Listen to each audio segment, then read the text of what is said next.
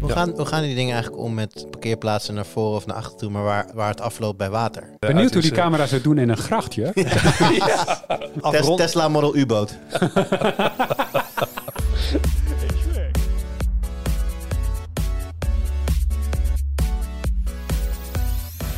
Hoi, leuk dat je luistert. Welkom bij een nieuwe aflevering van de Tweakers Podcast. Mijn naam is Wout en vandaag zit ik in de podcast met Arnoud Wokke, Hoi. met Jurian Ubachs Hoi, ik ben Jurgen. Een grapje, het is een eh, grapje over een mail die wij hebben gekregen waarin ik Jurgen werd genoemd. Vond ik toch grappig. Ja, Jurgen Ubachs. Misschien als ik dat zeg, dat dan de volgende wel weer Jurian genoemd. En Jeroen Horlings. Hallo. En we gaan het vandaag hebben over een, eh, een bedrijf van Elon Musk. Ja, nou, daar hebben we het vaker over, toch? Maar dan niet Twitter, of trouwens misschien wel, als iemand nog een highlight mee heeft genomen. Maar hij heeft er een paar. De Boring Hij- Company? Nee. Oh, SpaceX. Wil je ze afgaan? Nee. Neuralink? Nee. Tesla. Ja. Ja. En dan vooral over de, de, de weg die zij inslaan met die ontwikkeling van die auto's. Ten Weg die opzichte, ze inslaan, hoor? Ja. Ah. ten opzichte van andere fabrikanten. En daarom zit Jeroen natuurlijk als onze EV-expert hierbij. Want ehm, Hoewel we niet over het EV-deel gaan praten. hè. We gaan eigenlijk Nee, over- precies. precies, precies. Gaat toch altijd een beetje tegen de stroming in, hè? Ja, Ja. ja. Te, ver jongens, gezocht. oh, Te ver zo kom ik echt nooit door dit intro heen. Te ver gezocht? Want, we gaan het hebben over autonoom rijden. En eh, Elon zegt gewoon op alles, camera's. Camera's kunnen alles. Je kan alles fixen met camera's. Wil je door de mist heen kijken? Gewoon camera's. Of, of door regen en sneeuw, gewoon camera's. Maar is dat wel zo? Eh, nou, Jeroen die, eh, die heeft het laatste stuk over geschreven. Die rijdt ook zelf Tesla. Ik heb ook zo'n ding. Daar hebben wij een mening over. Eh, dus daar gaan we het zo over hebben. Maar eerst de highlights. En dan misschien toch, Arnoud, naar dat andere bedrijf van Musk? of had je iets anders? Jazeker. Nou, wat ik eerst wel wil zeggen. Ik had natuurlijk vorige week een oproepje gedaan voor mensen om zich te melden als, als ze ergens ervaringen hadden met een geblokkeerd account bij, Ja. bij, bij een techbedrijf. Ehm, ik wil niet zeggen dat mijn DM's ontploft zijn, want zo'n drama is het. Maar ik kreeg echt Maar er werd naar binnen veel... gegleden in die DM's. N- inderdaad. Sliden links en rechts. Ja, ik, ik, het, het- verhaal komt hoor. En Maar eh, ten eerste heel blij met alle reacties sowieso. Maar ook met de verscheidenheid aan reacties. Er zaten heel veel verschillende bedrijven bij. En in het vorige verhaal wat ik maakte waren eigenlijk alleen ervaringen met Microsoft. Nou, dat is nu een veelheid aan bedrijven, ook Nederlands. Ehm, dus dat is interessant. En ehm, ten tweede, ik heb natuurlijk, dit is een statistiekje die ik speciaal voor de podcast heb bewaard. Ik had en mijn DM eh, link, dus een link naar Tweakers DM, en mijn mail erbij gezet in de show notes. Raad eens hoeveel gebruik is gemaakt van mail en hoeveel van Tweakers DM. In procenten. Zo, hallo. 13,37% tweakers DM's. Ik denk ook dat mail hoger ligt. Heb jij nog een gokje Ik zeg 70-30 ten opzichte van... Ik denk dat mensen heel ouderwets zijn, dus inderdaad mail. 100% Tweakers DM.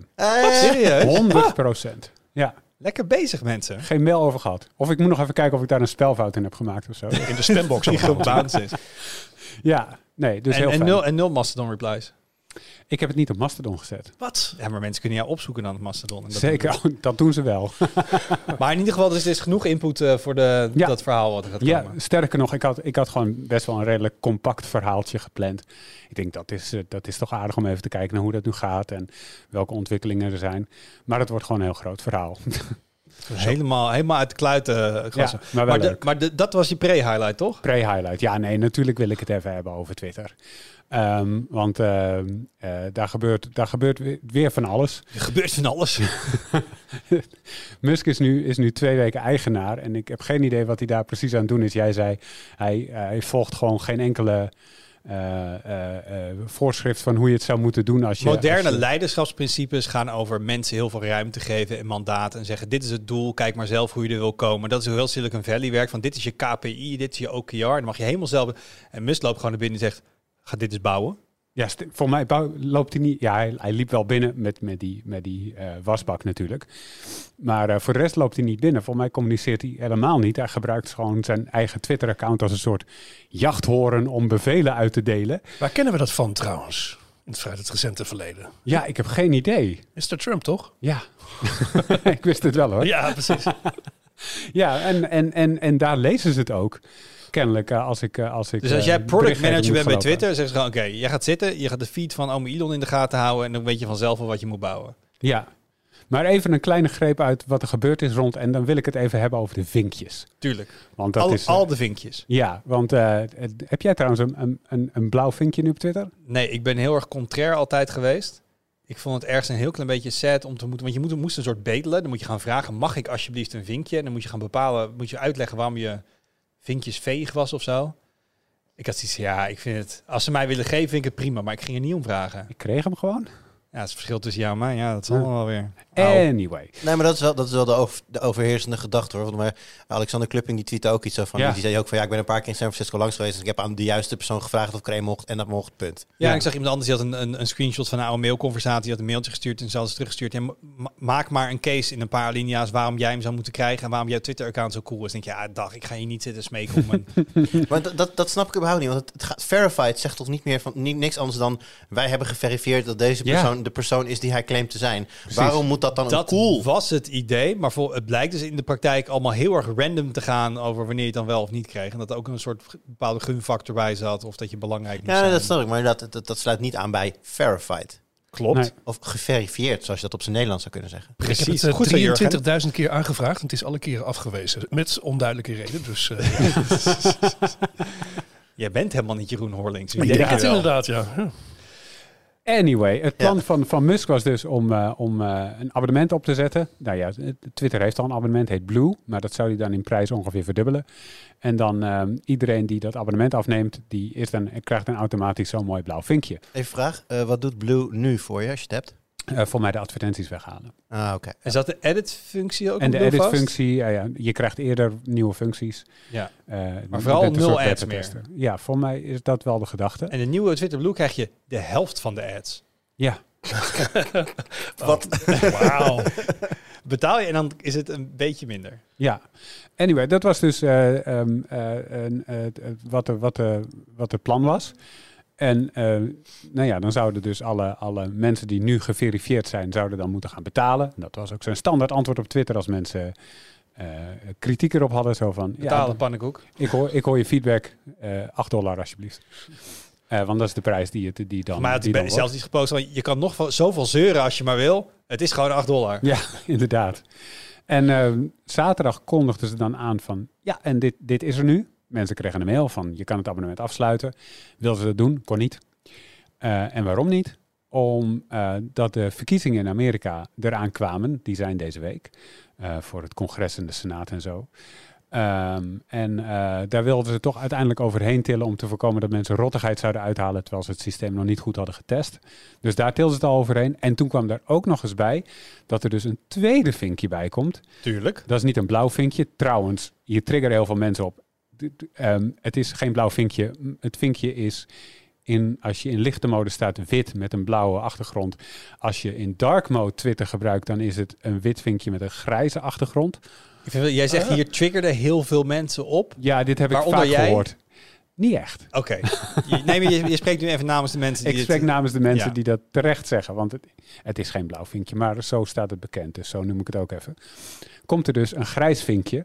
Terwijl het dus al een grijs vinkje... Nou goed. Eh, een Een grijs tweede vinkje. grijs vinkje komt er. Ja, en dat is dus de official badge. Ik gebruik even de Engelse term, want ik weet nog niet wat het in het Nederlands gaat heten. Maar dat is dus de verificatie dat je zegt wie je bent. En dat is dan specifiek voor publieke figuren, politici, media. Ehm, maar dus niet voor individuele eh, journalisten. En alleen bij beroemdheden waarbij het risico op eh, dat er een nep-account is dat zich voordoet als echt heel groot is of zo. Dus niet voor iedereen die nu geverifieerd is, maar een deel daarvan. Dus wat Jur Eh. net zegt, het ging eigenlijk niet om verificatie. Dit wordt echt de, de, de echte verificatie. Denk ik. Dat denk ik, ja. En, ehm, eh, en dat komt er dus bij. Dus nu had Musk een plan, want het, het moest geld opbrengen. Dat is de bedoeling, dat het abonnement een wezenlijke bijdrage gaat leveren aan de inkomsten van Twitter.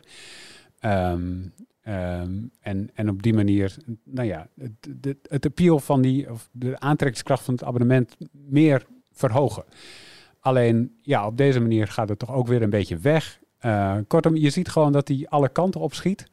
Dus, de plannen dus, weer dus het blauwe vinkje, noem het geen blauw vinkje, het grijze vinkje, het whatever vinkje.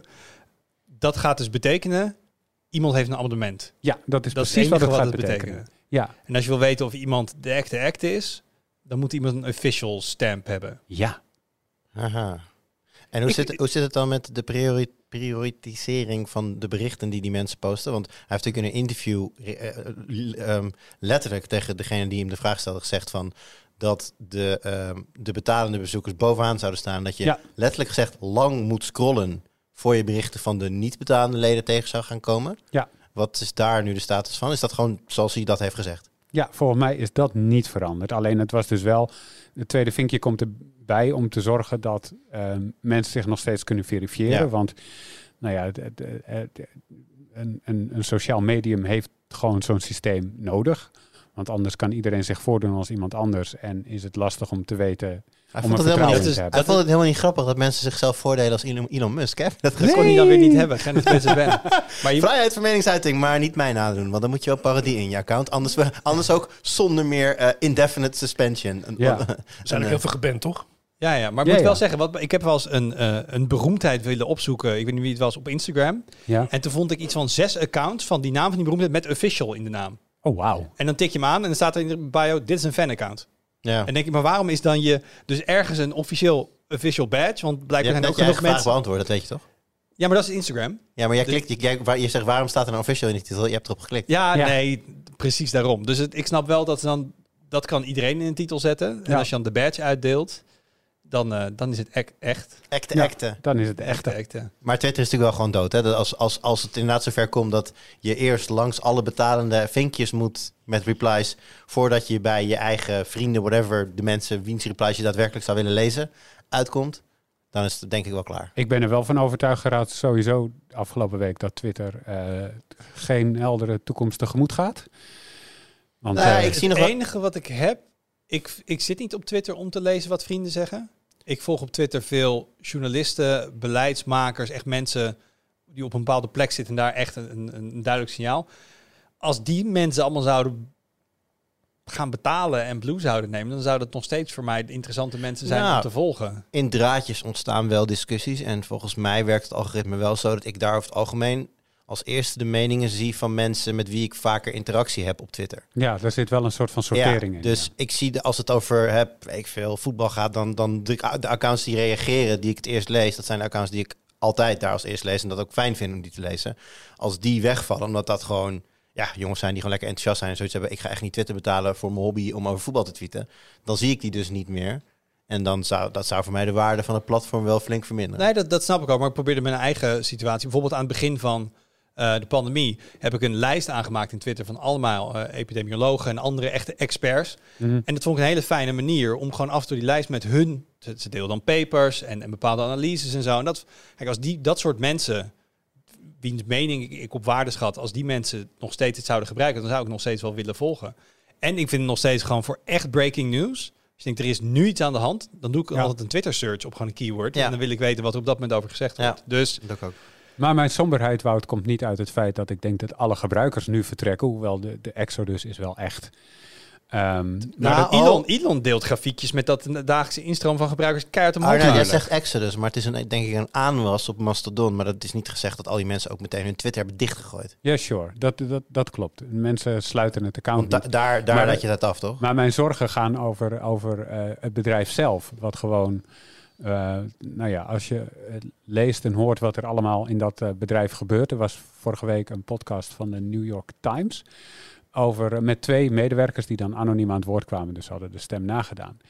Wat voor een chaos het is in dat bedrijf. En, en, en hoe eh, de top nu niet communiceert. En hoe eh, giftig die bedrijfscultuur binnen een paar weken is geworden dan, denk je, dan kan je gewoon niet anders dan denken, ja, dit is gewoon een neerwaartse spiraal waarin Twitter aan het belanden is.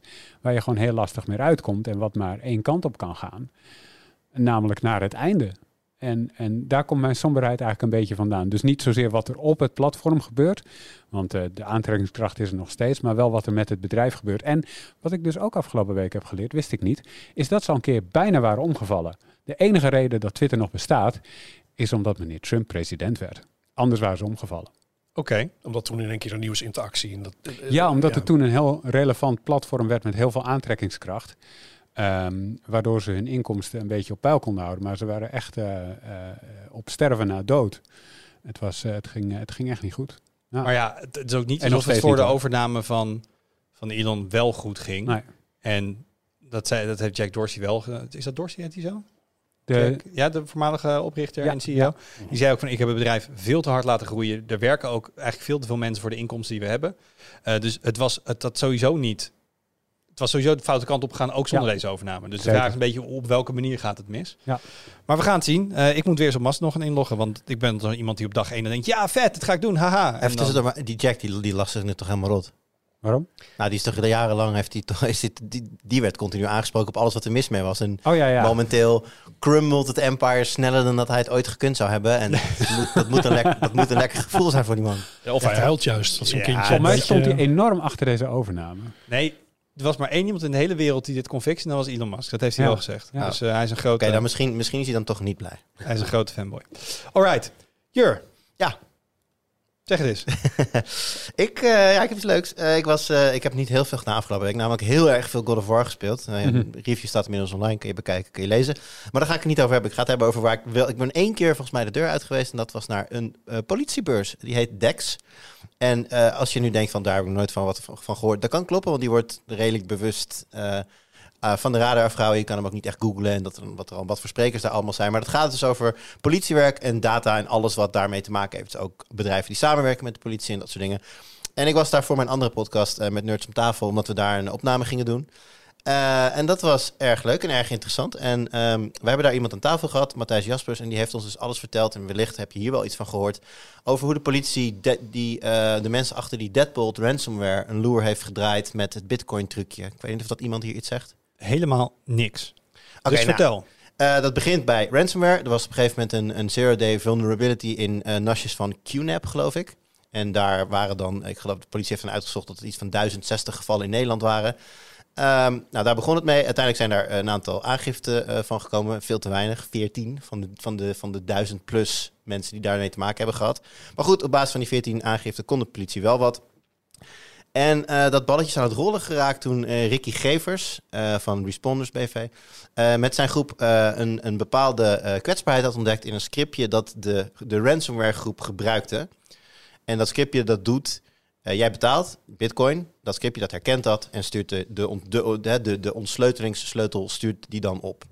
En eh, dat doet hij op het moment dat hij doorheeft dat er een betaling aankomt. En daar zit, zit, zit het interessante, want hè, daar, zit, daar zit tijd tussen. Ehm, nou, Ricky die heeft dus toen eh, Matthijs op de hoogte gesteld. En die zei ook van ja, dit is een, dit is een bepaalde kwetsbaarheid. Daar kunnen we één keer gebruik van maken. Want zodra we het doen, dan is het duidelijk Is aan de andere door. kant en wordt het gefixt. Dus nou, zijn zij eh, daar dat voor gaan bereiden. Hebben ze uiteindelijk op poten gezet. En dan wel zo dat, ehm, en dan moet ik het goed uitleggen. Ze doen in feite die betaling op, het, op een zo druk mogelijk moment en met een zo laag mogelijk prioritisering, zodat het zo lang mogelijk duurt voordat Hm. het daadwerkelijk op de blockchain geschreven is. Dat geeft ze zoveel tijd om een eh, tweede, eh, zeg maar die, die betaling een tweede keer te doen, maar dan gewijzigd met een ander eh, betalingsadres, namelijk een eigen betalingsadres. Dus op dat moment komt die bitcoin als het ware, was, was op weg naar de blockchain, Ehm, maar komt eigenlijk terug, gaat nog steeds naar de blockchain, of wordt nog steeds bijgeschreven, maar naar een ander adres dan dat in eerste instantie de bedoeling was. In eerste instantie was dat het adres van de ransomware groep, weet je, waar je aan moest betalen. En in tweede instantie werd dat een adres van de politie zelf. En zo kwam dus dat bedrag weer terug. Alleen gaandeweg dat trucje werd de sleutel al verstuurd. Dus zij konden op die manier, door steeds dat trucje te herhalen, voor een, een heel aantal mensen op die manier, dus eh, sleutels toe, eh, ja, gewoon hoe zeg je dat? Gewoon toegestuurd krijgen, gewoon eh, opvragen van, door, door dat scriptje te misbruiken eigenlijk. En op die manier hebben zij in ieder geval de, de, de 14 mensen in Nederland die aangifte hebben gedaan en ook nog een heel aantal mensen vanuit het buitenland die aangifte hadden gedaan, een sleutel kunnen bezorgen en dus hun, hun data weer kunnen teruggeven zonder dat zij hebben hoeven betalen. Nice. Ja, dat vond ik. En goed, nou, daar hebben we het nog wat meer over gehad. Ook over de, de, de, juridische implicaties hiervan. En eh, dat vind ik nog wel een goede om te herhalen. Hij zei ook van: kijk, 14 mensen die, eh, eh, die aangifte hebben gedaan op de duizend is natuurlijk veel te weinig. En wat zij ook vaak horen is dat mensen het idee hebben dat de politie toch niks kan doen. En laten we wel wezen. Als, als Ricky Gevers en zijn collega's dit, deze kwetsbaarheid niet toevallig hadden gespot, of dat is natuurlijk niet toeval, daar doen ze heel erg hun best voor. Maar als, als dat er niet was geweest, dan had de politie in dit geval ook niet zoveel kunnen doen. Want hè, de personen achter zoiets, die ga je via een bitcoin-adres niet kunnen traceren. En als het al lukt, zitten ze heel vaak in landen die geen uitleveringsverdrag hebben en dat soort dingen. Dus daar kun je niet zoveel mee. Ehm, Maar wat hij ook zei, het helpt ons wel enorm om het belang van het probleem in kaart te brengen. Want uiteindelijk, hè, als, je, als, als je gaat praten over budget en dat soort dingen, zit daar natuurlijk ook gewoon iemand die, die, die, die zegt van, goh, jullie hebben meer geld nodig om ransomware tegen te gaan. Even kijken hoor, oh, 14 aangiften, oh, dat is niet zo heel veel hè. Nou, dat zijn natuurlijk wel, dit was natuurlijk één specifieke zaak, maar om even aan te geven, op het moment dat jouw aangifte voor jouw gevoel op een grote stapel of op een stapel belandt en het, het doet niks voor je en je hoort er nooit wat van, naarmate die stapel groter wordt, kan, natuurlijk, kan het natuurlijk wel zo zijn dat de politie beter, eh, of in ieder geval meer geld en daardoor meer mogelijkheden krijgt om in de toekomst wel dingen te doen die zouden kunnen helpen. Dus dat, dat, dat wil ik ook graag eh, herhalen, dat als je inderdaad in deze problematiek terecht Doe komt, altijd aangifte. doe altijd aangifte. Het is helemaal niet zo heel veel werk en ja, de kans is inderdaad groot dat het jou niet direct gaat helpen, maar op langere termijn zou je wel kunnen bijdragen aan dat dit eh, probleem ja, beter aangepakt kan worden. Ja, je kan de omvang van het probleem. Voor mij geldt hetzelfde voor iets als WhatsApp-fraude. Dat is ook iets, ja, daar kunnen ze bij de politie vrij weinig mee volgens mij. Maar ze krijgen wel een beter beeld van hoe groot is dat probleem inderdaad. Ja, WhatsApp-fraude ligt een beetje aan. Kijk, daar heb je natuurlijk, als het gaat met gewoon eh, normale bankrekeningen, dan heb je natuurlijk wel als politie zijnde iets om mee aan de slag te gaan. Kun je natuurlijk een bank benaderen en nou, dan kun je natuurlijk altijd letterlijk follow the money en dan kijken waar je uitkomt. Bij Bitcoin is dat natuurlijk niet te doen. Van het blockchain. Maar even, even terug naar deze zaak, Jur. Want wat ik opvallend vind aan jouw verhaal is dat in dit geval de politie dus geen opsporingswerk heeft gedaan. Of misschien wel geprobeerd, maar dat is niet gelukt. Maar wel die mensen heeft geholpen om hun Ja. data terug te krijgen. Ja. En dat is iets wat ik van de politie eigenlijk niet eerder heb gehoord. Zo van, Nee, het is alleen helpen, maar niet opsporen. En eh, Nee, dat is inderdaad, ik denk eh, zeker voor nou, wij in de buitenwacht, eh, wij horen vaak dingen over netwerken die opgerold zijn, over Mhm. boeven die gevangen zijn. Ja. En ehm Matthijs had, had, deed ook een talk op Dex en die begon hij ook met de melding van politiewerk is niet alleen maar het opsporen van degene die erachter zit, het is ook mensen helpen. Nou ja, en omdat ze dus hè, via, via Ricky dan eh, een, een ja, buitenkans, ma- mag je zeggen, aangereikt krijgen. Dus is oké, hiermee kunnen we mensen heel direct helpen van een ja, toch wel groot probleem. En dan, nou, als je het een beetje gaat oplezen, dan klinkt dat een beetje oudbollig. Maar dingen als huwelijksfoto's, foto's van kinderen, foto's van overleden grootouders, dat soort dingen. Ja, die staan dan op een nas en klinkt helemaal niet afbollig hoor. nou ja, dat, het, het, het, het- misschien afgezaagd zo. Het zijn altijd dat soort dingen, weet je wel. Maar goed, heel waardevol, eh, heel emotioneel waardevol voor die mensen. Dus nou ja, en al zijn het er enkele tientallen, die zijn op dat moment wel geholpen en ja, hebben een oplossing zonder dat ze nou ja, om- omgerekend een euro of duizend hebben hoeven overmaken aan de, aan de ransomware criminelen. Ja. Cool verhaal en, goe- een goede boodschap. Dus Ja. toe aangifte, ook al. Zeker. En nou ja, goed, mocht je het nou in iets meer detail willen horen, nog even een schaamteloze plug, want daar zit Serieus? de- deze Ga je week. doen? Ja, Ga je echt doen? Ja hoor, in met Nurse om tafel deze. Arnoud, hier een knipje in de edit, alsjeblieft. Ja, ik, ik denk dat Matthijs het net iets beter uit kan leggen nog dan ik. Dus ik denk, ja, ik zet het voor de volledigheid bronvermelding. Oké. Eh, Jeroen, wat is jouw highlight? Nou, ik zou het een keertje willen hebben, o- even kort, over pick-ups. Ehm, en ik heb twee vragen. Dat jij een, een Amerikaanse meneer bent. Die graag een pick-up, eh, graag Yes. pick-up truck rijdt. Yes. Nou ja, iets in die orde van grootte. Het viel, er viel mij iets op. Ik was bezig aan een artikel wat op, als deze podcast online staat, eh, ook online staat. Het gaat over wat is het nut van eh, grote EV's die duizend kilometer kunnen rijden. En daar gaat het heel kort over pick-ups, omdat je die in Amerika nu heel veel ziet. Ehm, Ik zie bij mij, in de buurt, bij mij in de buurt heeft iemand een Dodge Ram. Dat is echt super melig. Als je door de straat ziet rijden, dan zie je zeg maar Citroën C1 en dan zie je een Dodge Ram er voorbij In, rijden. in Haarlem. ja, precies. Die is met Amerikaanse plates, die is ook geïmporteerd. Maar die past de helft van de stad niet door bij jullie. Nee, en kan ook niet parkeren en dat soort dingen. Maar die persoon die, ehm, ik weet niet, die, die, die schiet hert in de waterleidingduinen of zo. Moeten ze dan achterin gooien? Ik heb geen idee waarom zij een pick-up nodig hebben. nou, dat was eigenlijk juist mijn vraag. Zien jullie dat ook? Zien jullie meer pick-ups eh, op Ja. de snelweg in woonwijken? Ja, hè? Nou, niet in woonwijken. Mij in de buurt heb ik er niet één. Eh, denk ik, nee. Maar ja, op de, op de snelweg zie ik ze wel vaker. Zeker. Ik was, voor, ik was recent in mijn eh, voormalige woonplaats, ook jouw voormalige woonplaats trouwens, Almere. En ja, daar ook in een woonwijk, echt een random eh, gemiddelde woonwijk. Een huizen- random woonwijk? Ja, met huizen met gemiddelde prijzen. Waar ook een pick-up gewoon stond. Eh, en kijk, voor, ik, ik, ik snap dat er een use case is voor pick-ups. En zeker in Amerika, wat gewoon een autoland is, hè, waar alles drive-through is zo ongeveer. Zeker ook voor, voor het platteland. dat je Ja, maar daar, daar, snap ik hem. Want voor mij precies. het grote voordeel van een pick-up is dat er gewoon heel veel zooi achter in die laadklep kan. En als jij op een eh, boerderij werkt of zo en je hebt gewoon allemaal apparatuur en weet ik niet wat. Maar voor de rest het Amerika een autoland. Dus ja, je kan in elke auto kun je door een drive-thru rijden. Voor mij is het, het, het ding van de pick-up is de laadbak.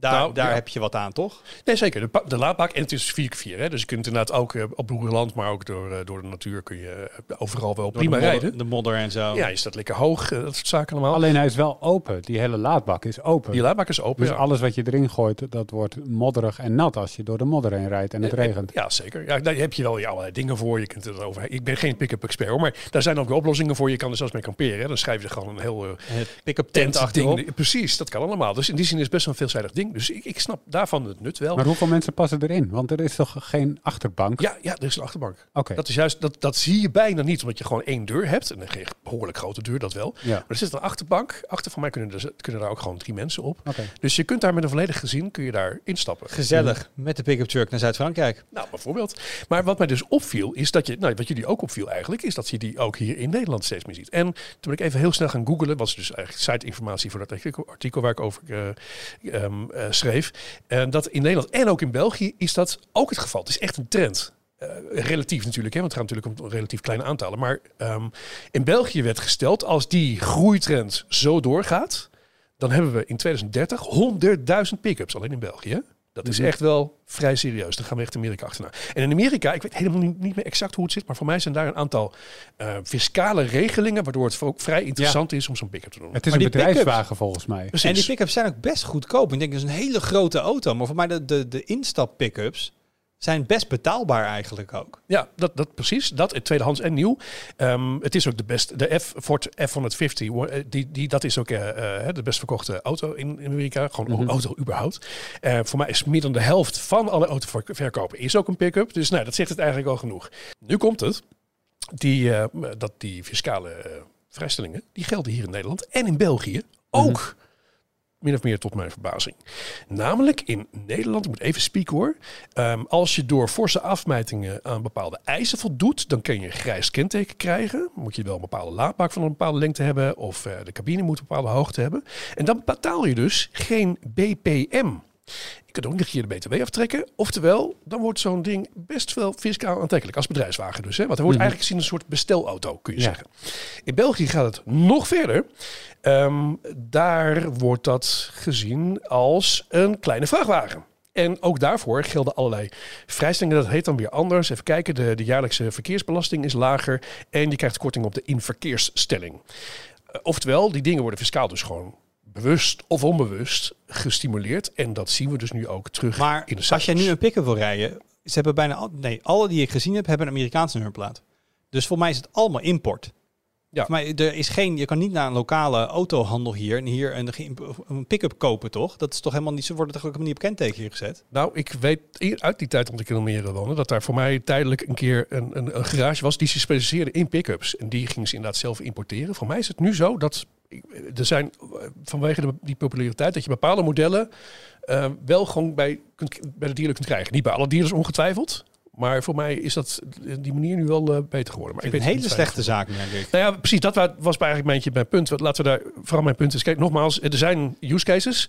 Maar laten we vooral ehm, als mensen eh, en als eh, mensen op deze aarde gaan nadenken over Aardbewoners. daar de gevolgen van zijn. De gevolgen daarvan zijn natuurlijk dat die dingen eh, 3000 kilo wegen. Dat eh, even, even, gechargeerd dat iedereen 100 kilo weegt, wat hopelijk niet het geval is. Eh, dan is dat 30 keer je eigen gewicht, wat je daarmee dus voorttrekt. Want meestal zit er één persoon in de auto. Die dingen rijden 1 op 5, hebben een V8 motor en hebben alleen al wat betreft de uitstoot van, van eh, benzine of diesel eh, 300 gram CO2 per kilometer. En hebben we nog ongeacht de productie van die benzine Maar dan heb je het over een benzinevariant. Ja. Ja, maar dat mag dan maar diesel. 12 jaar in Europa. En dan is het voorbij. Maar stel, je maakt er een Klopt. elektrische van, dan zijn ze nog steeds knetterzwaar. Dan zijn ze nul aerodynamisch. Ik bedoel, het is natuurlijk gewoon een...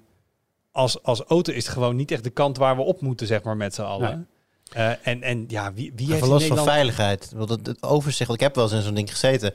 Als je gewoon een normale auto gewend bent, en zeker als je een kleine autootje rijdt, waar je altijd alles om je auto heen kan zien, zo ongeveer, dan zie je echt niks. Wat er, alles wat er direct om je auto heen gebeurt, dat zie je gewoon niet. Dat is echt, Omdat je te hoog zit. omdat je te hoog zit, er zit een gigantische, je, je- bumper is, is huge. Dus, en je zit er gewoon, als daar een klein kind rechts bij je wiel zit, ga je nooit veel leven zien. Hmm. Het is, het is dus in onze kleine binnensteden is niet handig. Dit ding moet je gaan parkeren. Dit neemt gewoon anderhalf parkeervak in. Jij hebt er al die, die, heb je die foto ooit gezien van dat ding dat uitstak waardoor de tram er niet meer Ja, langs kon? ja, ja, ja, ja, dat zag ik gisteren voorbij Die, komen. die was eigenlijk, voor mij was het Den Haag ergens. Die was toch gewoon inderdaad met dat zijn laadbak kwam zo ver de weg op dat hij dus over de tramrails heel stond. En dat er dus moesten ze een sleepwagen aan te pas komen om hem weg te halen zodat de tram er weer langs kon. Ja. Wauw. Ik, ik dacht altijd, als ik deze zag, bijvoorbeeld die bij in de wijk, denk ik, oké, dit is een Amerikaan, die is naar Nederland verhuisd. en die was heel erg eh, gehecht aan zijn auto. En die heeft hem gewoon lekker op de boot gezet en meegenomen. Nou, weet je, oké. dat, dat ik denk dat het lang zo geweest is. Ik denk dat het, want je- het is niet nieuw, je ziet ze al wel lang. Maar dat was echt incidenteel. En ik denk, het is goed dat, of hele grote Amerika-fans of zo, maar het, het begint echt in te burgeren. Ja, wil jij ook een pick-up? En dan kun je je, favoriete NFL-teams en zo, kun je in je baseballteams, kun je Nee, stickers op de nee, zijkant nee, doen. nee. Ik moet te vaak eh, op plaatsen parkeren waar ik heel blij ben dat ik in een heel kleine Hyundai i10 rij. Dus eh, ik, eh, Ja, maar vind dat, dat is ook wel zo. De hele Amerikaanse infrastructuur is ingeregeld op hele grote auto's. En gewoon Ja. parkeer. Ik was, eh, en ook Canada, want ik was daar op vakantie en dat was zo'n zo'n RV, zo'n eh, zo'n camper. Maar als je daar ook gewoon bij de parkeerplaats van de lokale supermarkt gaat staan, dan kun je ook gewoon met je camper parkeren. Ja, maar, dus je gewoon camperparkeerplaats ook, maar, ja. maar ook met je pick-up. Die dingen zijn gewoon groter. Ja. De binnenstad van Alkmaar of zo is hier niet voor gemaakt. Ik voel me aangesproken. ja, ik denk, ik wilde Amsterdam zeggen, maar dan voel ik me weer, dan gaat het altijd maar over Amsterdam. Denk, nou, ik noem, Ah, als, ik al zie, als ik al zie hoe bij ons hier in de garage gewoon een, een redelijk normale, misschien iets forsere stationcar met passen mee zo Ja. die bochtjes probeert te maken. Ja. Dan zit ik soms achter mijn auto en denk ik van, oh, Ja, nee. kon je mijn auto rijden? Oh, sorry. pick-up komt hier niet in, inderdaad. In Maar de laten, garage. laten we dit alsjeblieft, denken. zou ik zeggen, laten we dit alsjeblieft niet doen. dat toch? was een beetje mijn punt Ja. ook. Ja. Oké, dus als je, als je zit te luisteren en je zat te twijfelen om te importeren, foei. Niet doen. Tenzij je het echt nodig hebt. Ten, Er tenzij je er zit toch... dus zeker één iemand te luisteren in de pick-up naar deze podcast en denkt, shit. Ja. Nee, die denkt. Nee, die denkt, wat gaan jullie mij vertellen? Ik ga eens even in de e-mail klimmen. Nou, dan moet je mailen naar Wout en Jurgen. Jurgen, was, jij, was jij die i10 achter mij? Ja, ja, ja, ja. Jongens, ik heb ook nog even een dingetje. Ik zat gisteravond ehm, te YouTuben. Aha. En toen kwam ik een video tegen van iets wat ik gewoon heel vet vond. Eh, en dat is dat een aantal mensen in China, die hebben een vouwbare iPhone gebouwd Ja. die echt werkt. Ja. Is- het grappige ehm, bij Apple is, sommige dingen zijn ze natuurlijk wat laat mee. En dan heb je altijd mensen zeggen, ja, maar dan ga ik het zelf wel doen. Dus heeft iemand ooit een iPhone gebouwd met USB-C, Ja. hè, dat, want dat bestond nog niet. En nu dachten mensen, ja, al die foldable phones, we willen een iPhone. Wat, dus, wat die mensen gedaan hebben, moeten we ook in de show notes zetten, kun je het kijken. Ze dachten, oké, kunnen we dit? Eh, want de iPhone heeft een flexibel OLED-paneel. Het wordt gebruikt in een platte telefoon, maar het paneel zelf is flexibel, want ze buigen ook de onderkant van het paneel om naar de achterkant, zodat je dan geen chin hebt, zeg maar dat de rand onderaan het- bezel onderaan Mhm. het scherm heel klein is. Zij dachten, nou, als we dan gewoon het scherm loshalen en dan de toplaag loshalen, dan hebben we een flexibel OLED-paneeltje. Ja, dan moet alleen maar in een behuizing met een scharnier hangen en dan kunnen we een iPhone maken. Nou, dat bleek wat lastig. Mij hebben ze meer dan 30 panelen gekocht, voor, bedoeld voor reparatie, om ze allemaal te strippen, om te kijken of er eentje tussen zat die zo ver wilde doorbuigen zonder kapot te gaan. Want ze zijn natuurlijk niet rigide, maar ze zijn ook niet gemaakt voor foldables. Nee. Nou, op een gegeven moment hadden ze een paneel wat niet stuk ging.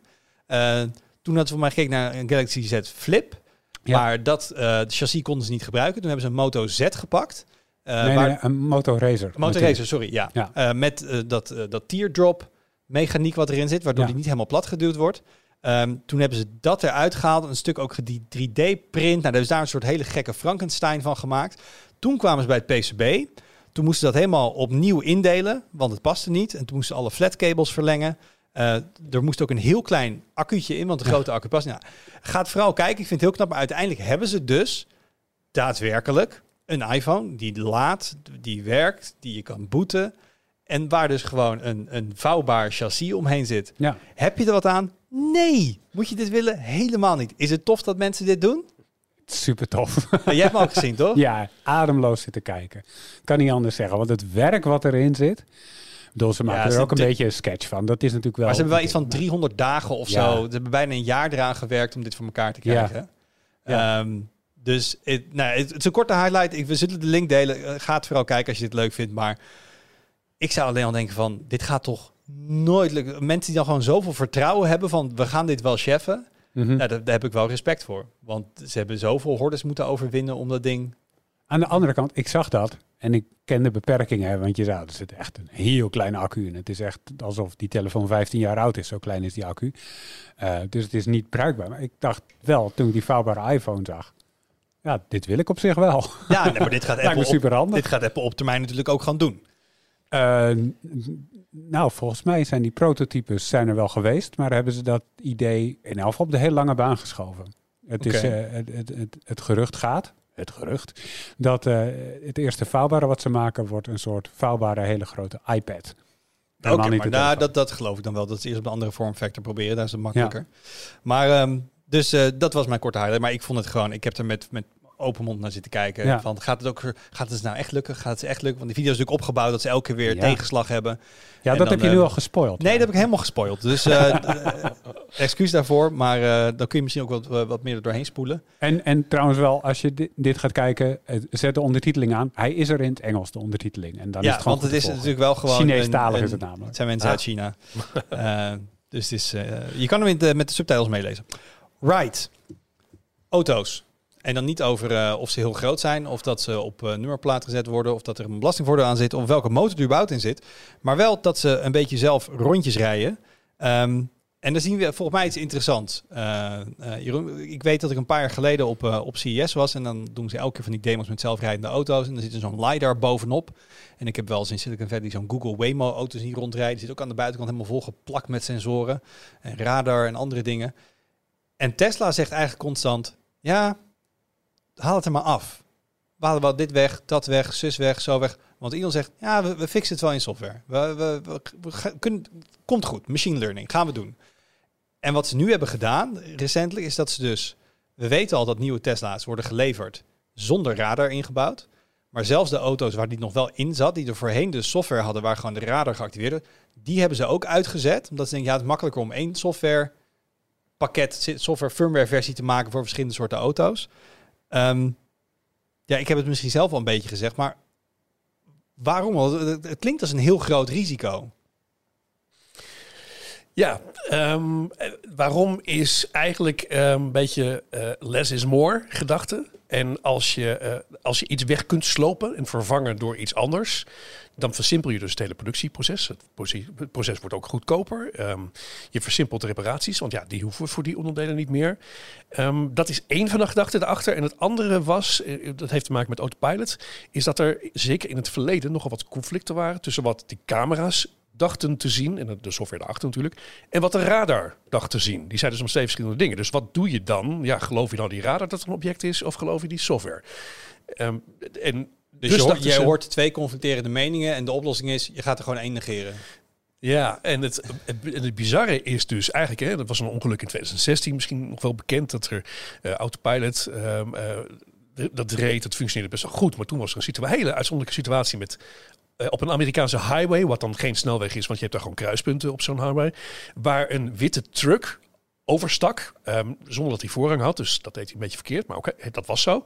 En er was tegelijkertijd tegenlicht door de zon. Toen zag die software, die camera's, die zagen die witte truck niet meer door dat tegenlicht. En die keken er een beetje onderdoor. En botste dus die Tesla in sneltreinvaart op die truck met een dode tot gevolg. Want die persoon die was lekker op autopilot film aan het kijken. Wat niet mag. Even Wat niet benadrukken, mag. niet de bedoeling. Nee, dat Maar is, mensen dat is dus een enorm risico wat je dan neemt. Maar het was nog een beetje in de Eureka-fase van autopilot. Van wauw, dit, dit is nou ja, met iets te veel vertrouwen. vertrouwen. En toen heeft dus Tesla besloten, weet je wat, eh, die, die software geven we lage prioriteit, die radar geven we prioriteit. Nu zeggen ze, we zijn nu zoveel verder, die software is zo ver doorontwikkeld, het hele neural network waarbij al die data wordt samengevoegd en alle auto's leren van elkaar als het ware, dat we het dus andersom doen. Dus we schakelen die radar uit en we doen alles gewoon op basis van beeld. En dat geldt voor de regensensor, die is ook weggesloopt. Dat geldt voor de radar dus. Dat geldt dus nu, binnenkort, of althans nu al bij de productie. Voor nieuwe Tesla's die geleverd worden zonder parkeersensoren. Maar eh, Jeroen, die auto's kosten vanaf 50.000 euro. En dan ga je mij vertellen dat ze goedkoper gemaakt worden worden door sensoren van een paar duppies weg te halen? Ja, ehm, dat is inderdaad ehm, enerzijds een hele bizarre gedachte. Ik weet ook niet of ik zelf die beslissing zou maken, inderdaad. ehm, gezien alle nadelen die dat opleveren, waar we het zo meteen gaan over gaan hebben. Ehm, de, het, het- iemand heeft laatst uitgerekend die parkeersensoren. Want dat zijn echt, die zijn echt ultra cheap eigenlijk. Hè? Ja. Die dingen kosten een paar dollar per stuk. Oké, je kabels Maar de nodig. parkeersensoren, dat zijn dus gewoon de, de, de, de afstandssensoren. Die zorgen dat piep, piep, piep, als je Ja. inparkeert, dat je niet tegen een andere auto aan Ja, zit, wat, wat iedere moderne auto tegenwoordig Ja, heeft. dat is niet een soort hypermodern Tesla-ding. Dat is gewoon standaard. Dat is gewoon, dit kopen ze gewoon standaard ergens anders in. Nou, die dingen kosten niet zoveel, maar als je alles mee gaat rekenen, dus de kabels en, en, en eh, eh, sensoren of chipjes of Het inbouwen zelf. het inbouw zelf ook inderdaad, maar je komt dan uit op zo'n 100 tot 150 dollar. Voor een auto, auto. van ja, eh, 50, des- 50 60.000 eh, dollar of euro. Dat is inderdaad weinig. Alleen, als je dan gaat rekenen, ze maken een miljoen auto's per jaar.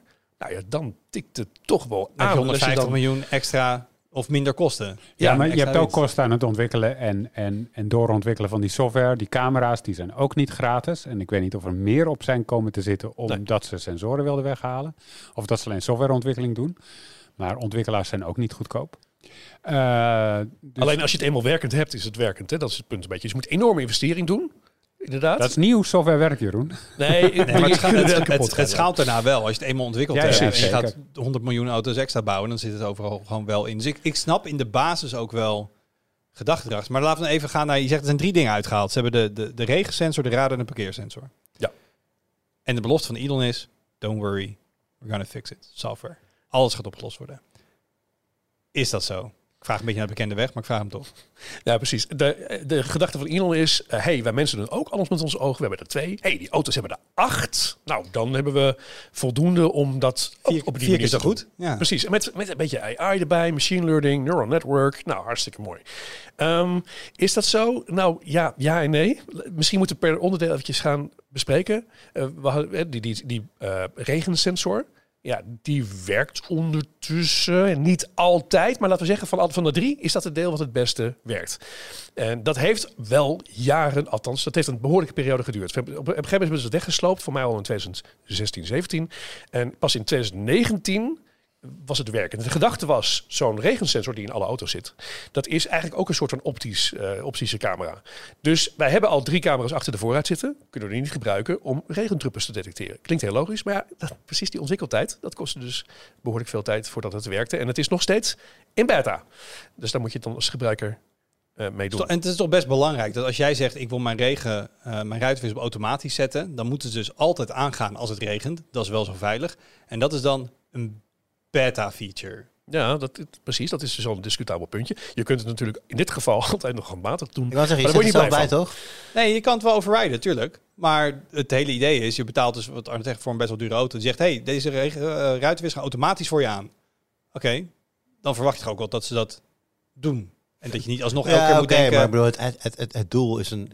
Ze, ze, ze wijzigen nu van... Dat is ook een gewijzigde techniek, toch? Dat is dus nu via camera's. Ja. Ja, ik zou er best mee kunnen leven dat, dat die aanpassing even tijd nodig heeft voordat dat zonder problemen werkt. Dat eerst even in beta. Sterker nog, ik heb liever dat ze zeggen, het zit nog in beta, dan dat ze tegen mij zeggen, dit is de 1.0 en hij doet het en hij doet het niet. Dat is Ja, behalve dat het dus al wel drie, vier jaar in beta zit. En dat ze ook niet echt zeggen, dan werkt het. Ehm, soort eeuwig een beetje Google-achtige beta's. Dat je ook op een gegeven moment weet wanneer het... eh, maar dat, wat Jeroen zegt, dit is denk ik ook de, de, de, de minst erge van, eh, van de drie. Ja. Want als ik ook bij ons zeg maar, op het forum ga kijken in het topic van Tesla over die, het, het uitzetten van die radar, dan hoor ik, lees ik daar niet heel veel goeds over. Nee, dat, die, die, die, daar hebben jij en ik ook ervaring mee. Eh, we kunnen wel stellen dat dat op dit moment, althans, zitten misschien op een kantelpunt, een kleine ramp is of was. Eh, want nu het in één keer donker werd in de winter, in de zomer werkt alles perfect.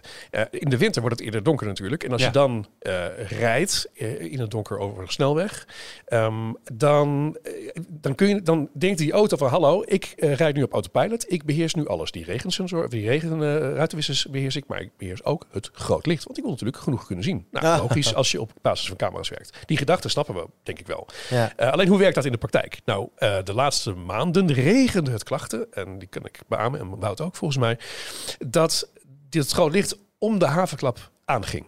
En ook gewoon op de snelweg met tegenliggers, zelfs mensen die voor je rijden. Ehm, eh, ook ehm, in situaties waarbij het zo goed verlicht was met allerlei lantaarnpalen, dat je echt dacht van waarom is dit nodig? Ik zie alles perfect. Ik zie aan de camera's dat ze het perfect zien. Eh, dit, is, dit is een softwarefout. Dit is echt niet zoals het moet. En dat betekent dus ook dat je niet alleen je- jezelf wordt daar, tenminste ik, in ieder geval wat gestrest van. Je- Elke keer, oh nee, die camera. Je kan je wel handmatig uitzetten, maar moet je wel doen. Iedere keer eh, als je autopilot aanzet en je gaat weer inhalen, gaat weer uit. Dan moet je, en moet je het iedere keer weer aanzetten. En moet je iedere keer het groot licht weer uitdrukken. En wat denken al die medeweggebruikers van jou? Ja. Van die idioot die steeds met het groot licht aan Ik het ik, ik, is. als ik voor je ga ik ervan uit dat je dus naar me seint. Om, Ja, om een ja, of andere precies. reden. Ja. En, dan vind ik, en dan vind ik je niet aardig. Hier check met deze flitsmeister van shit, shit, heb ik wat gemist of zo? Of, eh, staat- Flitsmeister, ik rij, rij je klem. Ik heb uh, hobbelknuppel achterin. ja. Maar dit, Nee, dit- maar inderdaad, dit, dit, dit is inderdaad, weet je, ja, ik zou inderdaad dan denken, is er iets mis, weet je? Want ik zou dan denk ik, denk ik gewoon aan de snelweg afgaan, kijken of er al lampen uit is of zo. Ja, hangt er iets aan mijn aan mijn auto. maar je is- hebt diezelfde eh, ervaring toch? Beetje. Ja, ja, ja, inderdaad. Eh, dit werkt niet zo goed. Eén kant denk ik misschien nog. Ehm, eh, dat, dat is wel het nadeel als het voordeel. Eh, Tesla komt elke, laten we zeggen, twee weken met een nieuwe update. Eh, dat heeft voor- en nadelen. Het is op zich is het hartstikke fijn, want dingen worden snel opgelost. En soms wordt het ook iets te snel vrijgegeven, waardoor dus de ene keer wel goed werkt. Iets wat wel werkte, en één keer niet meer goed werkt. Ehm, eh, op dit moment heb ik eh, voor de kenners 40.2 geïnstalleerd. En eh, Wout ook, maar die heeft nog niet mee gereden in donker, begreep ik. En de laatste keer, maar ik heb maar één keer, dus is echt anekdotisch, ermee gereden in het donker. Was het echt een stuk beter. Dus geen belofte, maar het lijkt. Ik hoop dat ze dat nu hebben opgelost. Maar, Maar- dat was dus tot deze week niet zo. Maar een auto is per definitie een product wat veilig moet zijn. Er zijn ook strenge eisen, wettelijke eisen. Ehm, eh, en, en wat je nu doet is gewoon mensen laten beta testen met dingen als groot licht. Wat gewoon best wel belangrijk is, waar je mensen mee kan verblinden, waarmee je ongelukken kan veroorzaken. Mag dit? Ja, ik heb, ik heb inderdaad op het punt gesteld om de RDW ook te benaderen hierover. Eh, niet gedaan.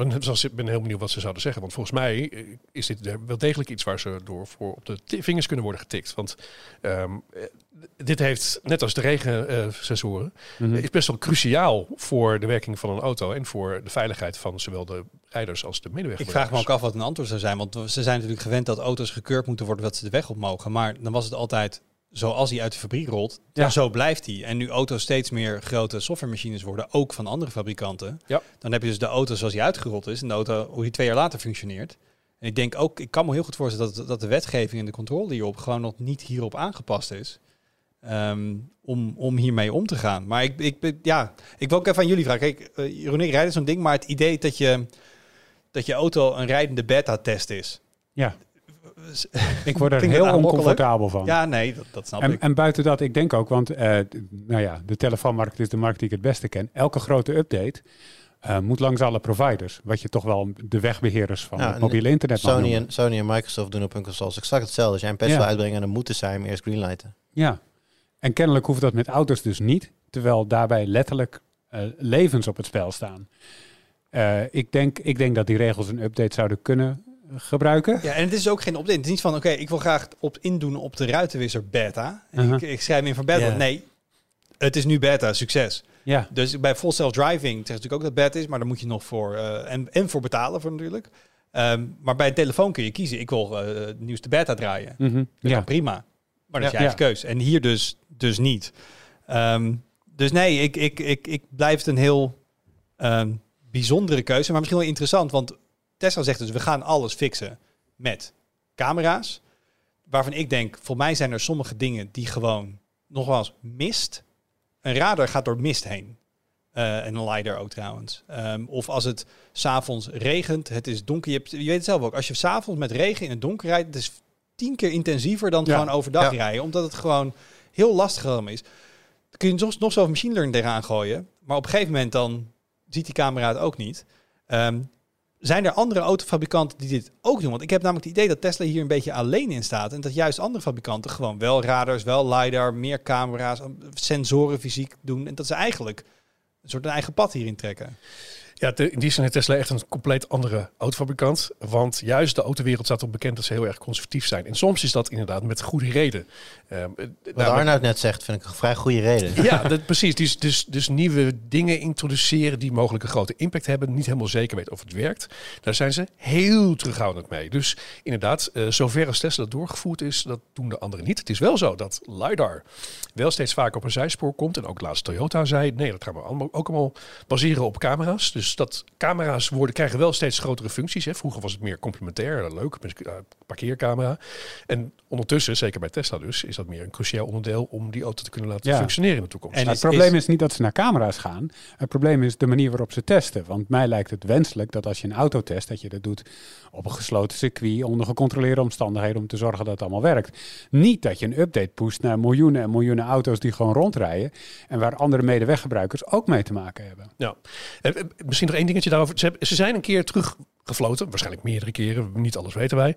En dat is met Autopilot. Want Mhm. Autopilot was in 2016, 17 eh, was dat zo, eh, waren ze zo progressief mee in Amerika, maar ook hier in Europa, dat in ieder geval de- in Europa is bepaald, dit kan niet. Je, mag, je kon toen twee minuten gewoon, hoefde je je stuur niet aan te raken.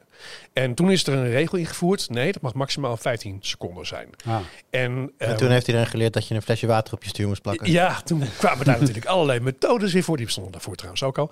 Ehm, eh, dus, maar, en toen wegen mochten, monden, mochten minder stijl. Dus toen zijn er daadwerkelijk nieuwe regels toegevoegd. Misschien moet dat in dit geval ook wel Ja. eh, komen. Nou, precies wat we zeggen. Die regels die niet bij de RDW nu bestaan. Van hoe je inderdaad software mag uitrollen. Mag je dingen zeggen, het is in testversie. Dus het, het werkt nog niet goed. Maar we doen het alvast wel. Ik denk dat het wel...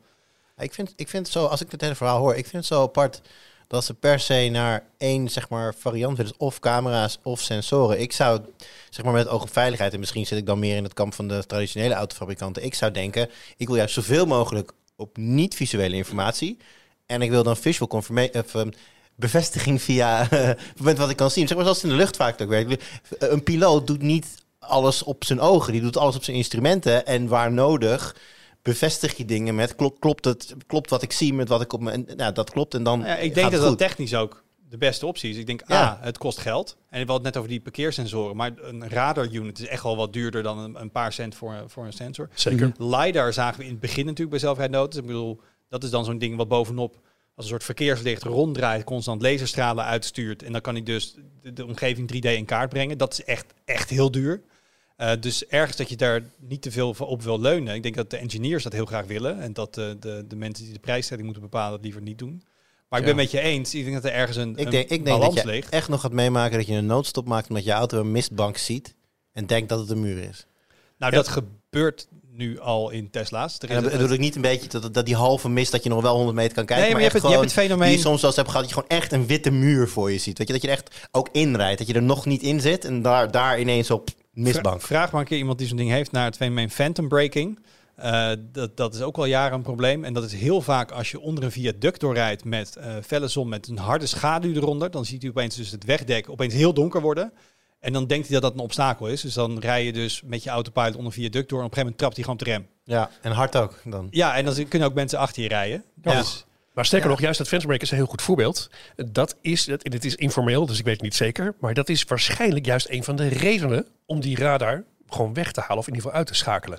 Omdat, eh, een ander voorbeeld is namelijk wanneer je ehm, eh, in een bocht rijdt op de snelweg, dan ziet die camera ziet die lijntjes en die weet hoe die banen lopen. Maar als je in een bocht zit en er is een afrit, dan ziet die radar, nee, er zit recht een auto voor je en die remt af. Dus jij moet ook afremmen. En dat leidde ook tot heel veel phantom brakes. En Ja. dat kwam zo vaak voor, dat leidde tot zoveel irritatie onder Tesla-rijders, dat dat waarschijnlijk ook een van de redenen was, jongens, dit moeten we versimpelen. We maar, doen dit maar gewoon dan puur ben ik met je. Dat, dat kun je gewoon programmeren. Dan kun je Zeker. zeggen, gewoon in dit geval, als inderdaad, ze hebben kaartinformatie, we weten dat we op een afrit zitten, de camera's zien dat de lijnen zo lopen. Nu moet je gewoon Ja. eventjes de radar Dat regeren. moet gewoon met elkaar samenspelen. Ja, op- redundancy, zeker. En Ja. op een ander moment kun je wel weer op de radar vertrouwen. En daar moet omheen te programmeren zijn. En ergens is het, ik, wat ik soms een beetje als gevoel heb, is A, gewoon geld. En bijna ook een soort, ja, filosofische kwel. Of een filosoof, maar gewoon echt een soort standpunt wat Elon dan inneemt. Nee, het moet gewoon met camera's kunnen, want camera's toekomst, dit heb ik gezegd. Ik, ik denk dat dit pas echt op grote schaal goed gaat werken als je gaat werken. En dat klinkt dan een beetje misschien there, maar eh, met een soort van hive mind. Ja, dat, alle al- au- dat alle auto's met daadwerkelijk in, in de buurt van elkaar met elkaar kunnen praten. Via Elkaar, de vehicle, dat ze met elkaar babbelen. ja, dat, dat, Ja. Dat, dat, je, dat, je, dat, dat die camera niet hoeft te zien dat er een vrachtwagen rijdt. Omdat die dat al lang weten. Omdat gewoon hun chips elkaar op hebben gepikt. En die weten gewoon wat, wat ze zijn en waar ze rijden. En waar ze heen gaan voor mijn part. I don't care. Maar gewoon, ik denk dat je dan pas op een niveau gaat komen waar het zo goed allemaal met elkaar samen gaat. Dat je virtueel eh, incidentvrij verkeer kunt regelen. Zolang, zolang het half menselijk, half, half dat, dat computers moeten gaan anticiperen op dingen die mensen doen. Dat heb je ook nog eens. Mensen doen onverwachte dingen op de snelweg. Hele Ja. irritante wezens Ja, dus dat, ja, ik, ik, ik weet niet. Misschien ben ik, eh, noem mij eh, inderdaad vanuit, vanuit dat beetje, beetje, beetje traag om, om aan te passen of zo. Ik ben niet zo, zo progressief als Tes- Tesla dat, dat is.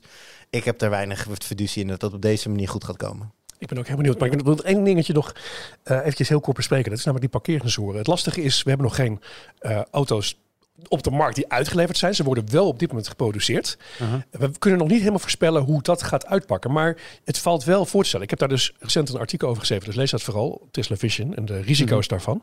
Ehm, want wat, Dus- wat- die gaan dus zelf inparkeren, maar zonder de sensors. Of, ja, die, pak, die sensoren- nog ineens zelf inparkeren? Gewoon als jij handmatig inparkeert, hoor je piepjes als je te dicht Ja, in de ja, ja, van de andere auto. Die sensors gaan eruit.